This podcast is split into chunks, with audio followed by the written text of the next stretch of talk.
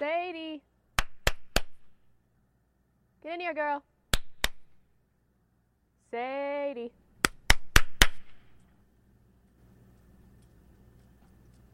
Good girl. Good That's girl. me, Emily Miles, calling for my dog, Sadie, at 5:30 in the morning.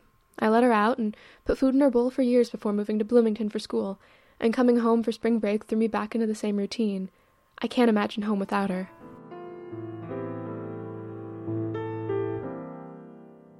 For Trampass Walden, mornings without his dog have become the new routine, but that doesn't mean he doesn't think about Levi every day. Yeah, every every day. I mean, I don't ever forget him.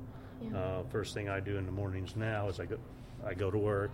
I open up I open up computer or whatever, and I look at my emails to see if anyone has, you know, see if I've got anything from anyone. Uh, then I do a like I'll do a Craigslist search, um, and I'll do it look in the newspapers, and then I start work. So that's what I do every day. It all started about 15 months ago when Walden came home from work. I, I came home from work, and that day, for some reason, just he's kind of like the mascot at the golf course I work at.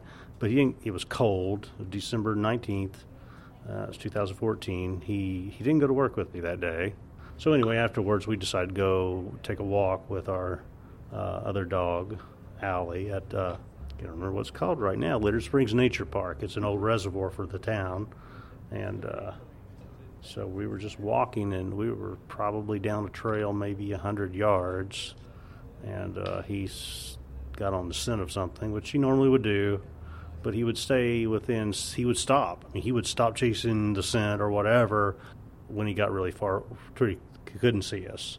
Um, he always stayed within eyesight, um, and that day, for some reason, he did not.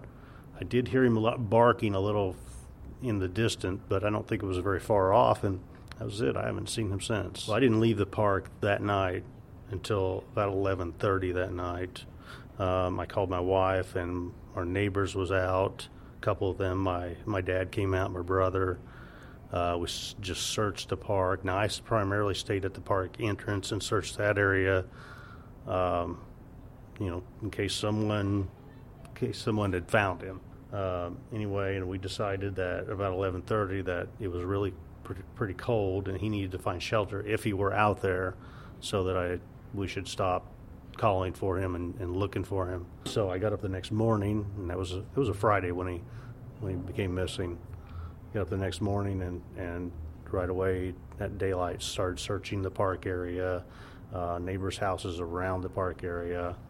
Um, I took a couple weeks off vacation immediately and started searching, uh, you know, day and night. Um, just I, anyone I could get to search, I did that. We uh, I put ads in the newspaper, I had flyers out, posted in different places. We put we put flyers in paper boxes. Um, uh, just did a lot of driving, a lot of walking. You know, the first couple of weeks, that's what we did.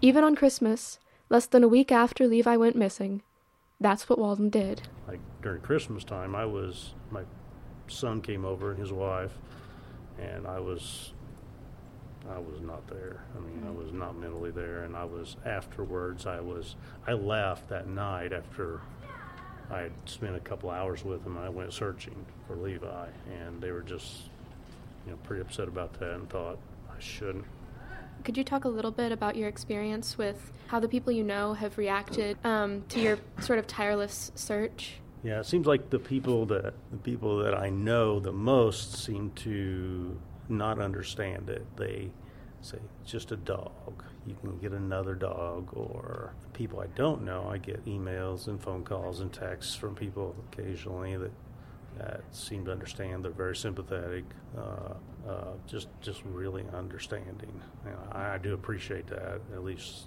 makes me feel a little better that there's somebody else out there that cares for their animals and understands.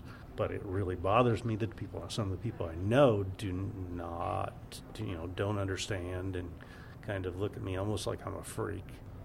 And what has propelled you to, to not stop looking? Because I love this dog. He's my son. He's just like, I mean, he's a dog, but he's my child, and you know, um, I just care about him. and Walden's search went beyond his own intuition when he began reaching out to people with psychic abilities. Yeah, I talked to three different. I don't think they called themselves psychics, but that kind of that kind of person. One lady claimed her background is in animal recovery. Um, she said Levi's alive. He is northeast of the park entrance, somewhere up to two and a half miles out. But she said she was he was probably at about a mile and a half. Stayed in a house, a two-story farmhouse with two kids, a boy and a girl, somewhere around 10 years old. And the man drove some kind of a white vehicle. That's about all she could tell me, but that was enough that we drove and searched. And, you know, I mean, their house, oh, there was a silo and a barn at mm-hmm. this location as well. So every house had a silo and a barn, or, you know, I was either sending sending information to knock on their door, someone else would knock on their door, or you know we would just watch it and watch it and watch it if we couldn't get hold of anyone. And I still actually just last week I found another house I didn't know about that was kind of northeast, kind of stretching it, but it was northeast, so I checked on that. Um, then there was another lady that, uh, matter of fact, she didn't really want to do it. She said, "This is not something I generally do." Um, but I, you know, I somehow convinced her to do it. And without any information other than his name's Levi and he's missing. And this is kind of what got me is she said he died. She said he was killed by a hunter on accident at the park, but she doesn't know where he is. I kind of felt like possibly that's what could have happened to him anyway. What do you hope for um, f- as a as a sort of result of your searching? Well, I mean, I hope bring him home. Hope he come home. But my my biggest fear is not that he died. I mean, if he died, he died having fun. You know, I try to give him a good life. Um, we are just kind of, I don't know, inseparable, I guess. Uh, we went everywhere together. Most usually, if he couldn't go, I didn't go. There are fr- a few stores in town that will allow dogs, so I would go there specifically because he could go inside. Right. We would go jogging together, bicycle riding trails. He loved to go, just you know, anywhere like that where we could run and Walden even attached a box to the side of his motorcycle so that Levi could enjoy the open road. Um, do you still ride your motorcycle? Uh, I ride it, but not very often. I don't know. It just doesn't feel. I can't, can't describe it right now. Yeah. Uh, but it just does, just feels wrong. But I'm worried that someone found him and that he's somewhere not happy or not being taken care of. I mean, that's what I really worry about. I want to find him one way or another. I mean, if someone else has him, you know, unless he wants to stay with him and it's a better situation than it was with, you know, with us, then he's coming home.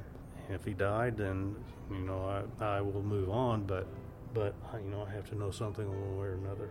If you know anything one way or another, please do not hesitate to contact me at elmiles at iu.edu or Walden at 812 325 5264. This is Emily Miles with American Student Radio.